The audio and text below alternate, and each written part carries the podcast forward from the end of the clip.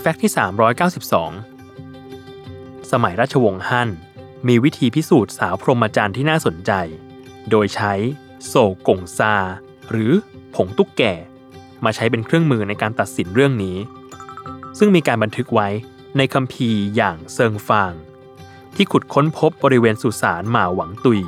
ที่อธิบายถึงวิธีการทำผงตุ๊กแกไว้ดังนี้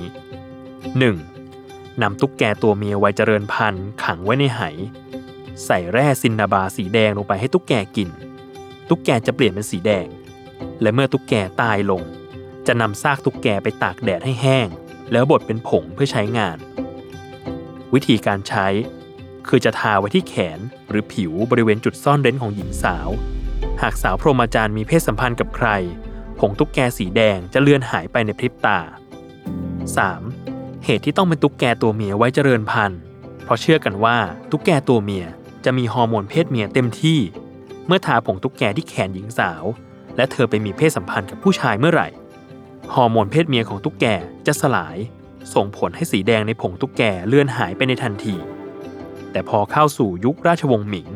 หมอสมุนไพรจีน หลี่สือเจินทดลองใช้ผงตุ๊กแกกับสาวพรหมจรรย์หลายครั้ง และจดบันทึกไว้จนได้ข้อสรุปว่า ความเป็นพรหมจรรย์ในหญิงสาว ใช้ผงตุ๊กแกตรวจสอบไม่ได้